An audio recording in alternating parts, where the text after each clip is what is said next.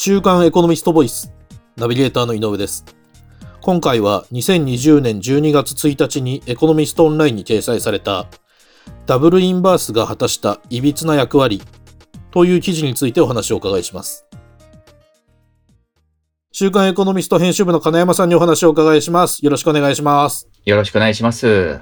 えっ、と、金山さん、この記事ではですね、その最近の世界的な株高の中にあって、その日本の株式市場では、今そのトピックスに対して日経平均だけがこう上昇するという、そのいびつな価格形成が起こっていると指摘されていますよね。はい。で、そこでまず、まあ、その基本的なところからお伺いしたいんですが、ええ、ええ、今僕があもう言いました、そのトピックスだとか、はい。日経平均っていうのは、はいそもそも何な、何のことなんでしょう？あ、実はここすごくシンプルだけど、とても重要な大事な質問というか、あれでして、ここ説明しますとね、はい。よくあの日経の、あの、日本の株価って日経平均、日経平均って言うじゃないですか。よく使いますよね、使いますよねは。あれ意外とみんな知られてないんですけど、実ははい。日経平均株価って言いまして、はい。まさに日本経済新聞ですね、日経新聞。はい。はい。日経新聞は東京証券取引所の一部上場、いわゆる東証一部上場って言いますよね。はい。東証一部上場の上場する2000銘柄のうち、はい。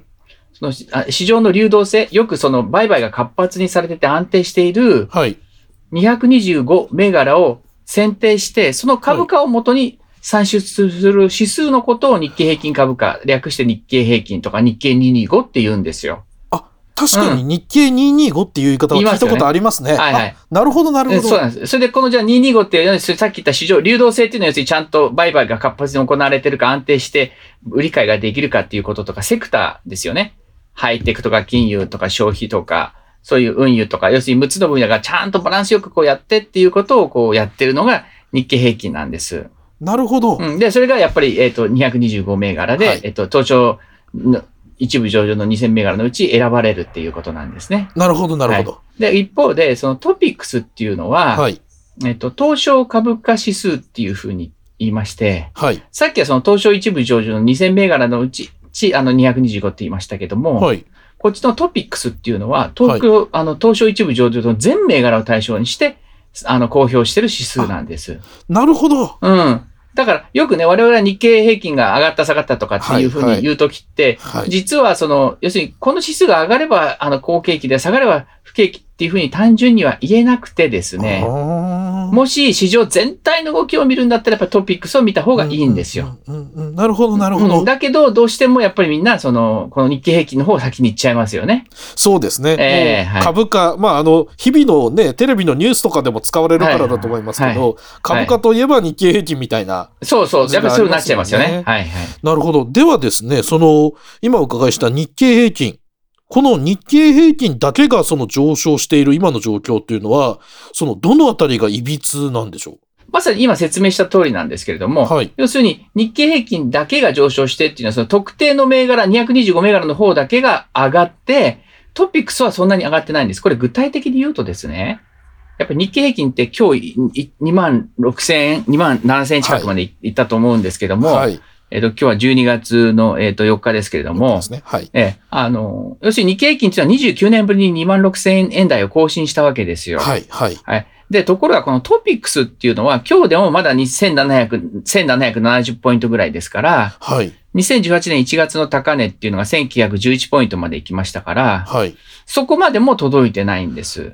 ああ、なるほど。うんつまり、えっ、と、まあ、もう一回おさらいすると、225銘柄で構成される日経平均だけが上昇して、なるほど、なるほど。市場全体の値動きを表すトピックは上がっていない。ちょっとやっぱりそれがイギリスじゃないですかっていうのがまず最初の問題提起なんです。なるほど。そのトピックと日経平均のその差が大きくなってしまっているっていうそう、まあ簡単に言うとそういうことですよね。いびつってことですよねあの、経済全体の、あの、景気がいいのであれば、両方上がっ、伴って上がっていかなきゃいけない。おっしゃる通り、おっしゃる通り。一つだけ、あの、はい日経平均の指標だけが上がってしまっていると。はい。なるほど、なるほど。そういうことなんですね。ええで、そのような、その日経平均だけが上昇しているという、まあ今、今のその歪な価格形成なんですが、その記事では、これにはそのダブルインバースという ETF が関係していると指摘されてますが、僕もちょっとあの聞いたことがないんですが、このダブルインバースとは一体何なんでしょう？はい。あの、これ、あの、一般の人知らないと思うし、僕も知らなかったんですけれども、要するにですね、この、あの、あの ETF、つまり上場投資信託ですね。えっと、株式市場で上場している投資のことを ETF と言うんですけれども、この ETF というのは日経平均が下がるとですね、その下がった下落率の2倍儲かるように設計された投資信託なんです。その ETF というのが投資信託、そうです。ね。なるほど。だからさっき言ったように日経平均が今上がってますよね。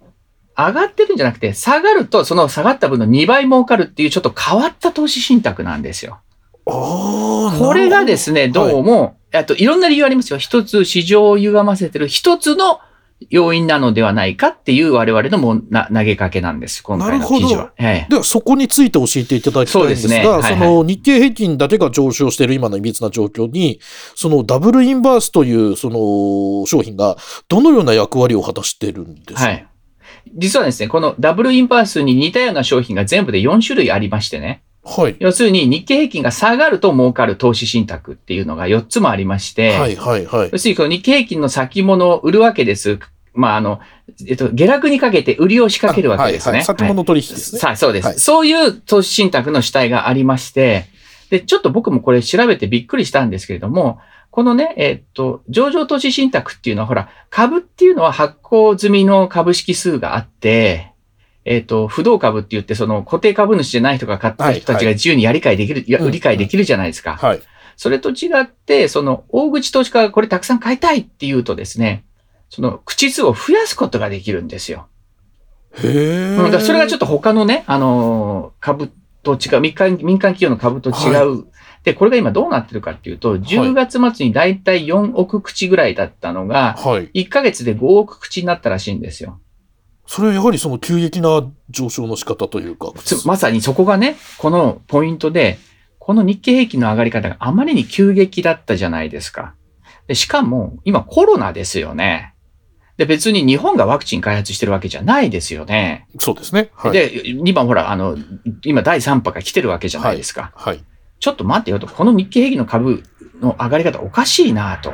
うん、うん。どうもこの急上昇は一時的なんじゃないかな。ええ下がるんじゃないかなっていうふうに、はいそ。の下落の方にかけて買いを、この下がる投資信託に買いを入れた人がすごく多かったんですよ。なるほど、なるほど。ええその投資信託の運用する人たちですから、もうそれはもう投資のプロですよね。そうです、そうです。人たちも日経平均の最近の上昇は、ちょっとこれはおかしいんじゃないかというか、不自然なんじゃないかと。で、でもね、井上さんもそう思いませんだってさ、はい世の中見てもそんな景気良くないじゃないですか。そうですね。で、第3波が来てうん今年忘年会やらないんでしょ、そうですね。はい。ね、だから、あんまり来年の、そんな、だから、それはね、ファファイザーとかいろんなところからワクチン開発したって、別にそれ日本の企業じゃないし、そうですよね。うんうんそうそう、やっぱりちょっとこれ大丈夫なのかなっていうふうに思うわけですよ。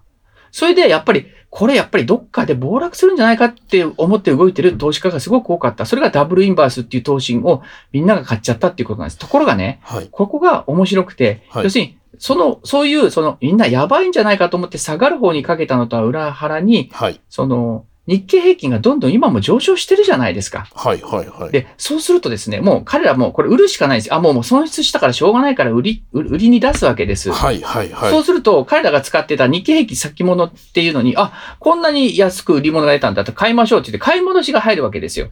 なるほど、なるほうんど。つまりね、ダブルインバースの投資家が売れば売るほど、日経平均の相場の上げを加速するっていう、そういう作用が働くわけです。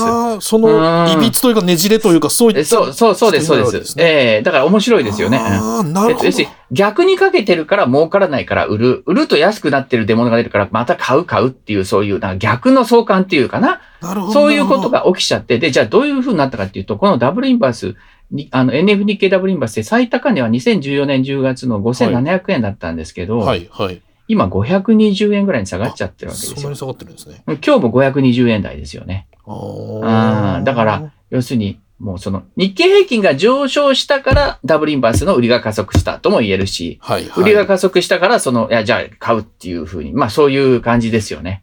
もうもちろんね、その日経平均の歪みっていうのはこれだけじゃないいろんな理由がありますけれども、はい。はい。こういう相場のあやというかね、そうですね。そういう、だから、でもね、我々からしたらやっぱりこれ危ないんじゃないかっていうものにかけたい気持ちもわかるし、うん。うん。そういう商品があるっていうのも一つのイノベーションではあるんですよね。はい。なるほどなるほど。プロ向けの。うんうんだから別にこれは悪いことだとは言えないんだけれども、うん結果的にそれが、うんそういう、こういう、こういう歪んだ価格形成を作っちゃったっていうことですね。そうですね。あの、今はいの金山さんの言葉を借りると、本当に投資のあやというような、そうそうそうですちょうどその通り当てはまるかもしれませんね。そうですね。はい。その誰も予期せずということですもんね。ええそうですね。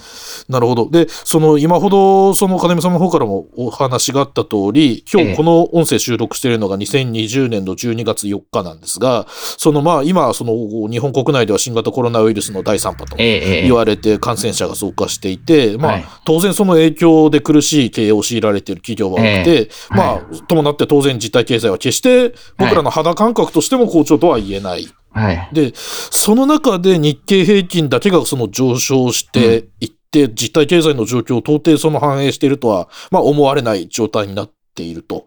はい。で、こういったようなそのまあ歪な状態というか、はい。というのは今後どうなっていくと思われまこすか？こはね、まあ、えーっと、まあ、そこはまさにもう神のみぞ知るなんですけれども、そうですね考え方としては、やっぱり日経平均が上がってるんだから、トピックス、相場全体も上がっていくことで、その歪な価格形成が壊れていくのか、はい、はい、はい。あるいはやっぱり、やっぱり日経平均の上がり方おかしいよねって言って急落するのか。それはちょっとまだ誰にもわからないですね。なるほど、なるほうんど。ただね、えっと、まあ、ここすごく大事なことだから、まあ、当たるも当たっけ当たらぬも発見で言うとね、相場の話ですかえーそう、相場の話になっちゃうから、ここはまあ、来年のことを言うと鬼が悪いじゃないけれども、はい。あのね、私たまたまこの原稿を書いてるときに世界の半導体の統計の記事を書いていたんです。はい。はい。今年ね、世界の半導体って伸びたんですよ、5%ぐらい。あ、そうなんですね。それ不思議なのはなんでかっていうとね、要はい。ネネット通販で巣ごもり需要しましたよね。ええ、えインターネットで動画を見たり、ゲームやったりしましたよね。え。はい、はい。そうするととにかくその、あのデータセンターのサーバーがフル回転しちゃったから、ああ、なるほど。うん、半導体のメモリーがもうバカ売れしたんですよ。今はい、年はい、はい。うんなるほど。うん。それからもう一つは、ほら、あの、え最近ほら、あの、あの、レストランとかビルに入ると、あの、温度センサーで温度測ったりするじゃないですか。あの、非接触型そう非接触そう。非接触もセンサーの需要が増えるわけですよ。ああ、なるほど、なるほど。うん、だからね、そんなことで、なんだかんだね、今年ね、半導体めちゃくちゃ調子良かったんですよ。はい、はい、はい。で、大体5%ぐらいだったね。うん、うん。で、来年は、はい。この5%が8%の伸びるって予測が出ちゃったんです。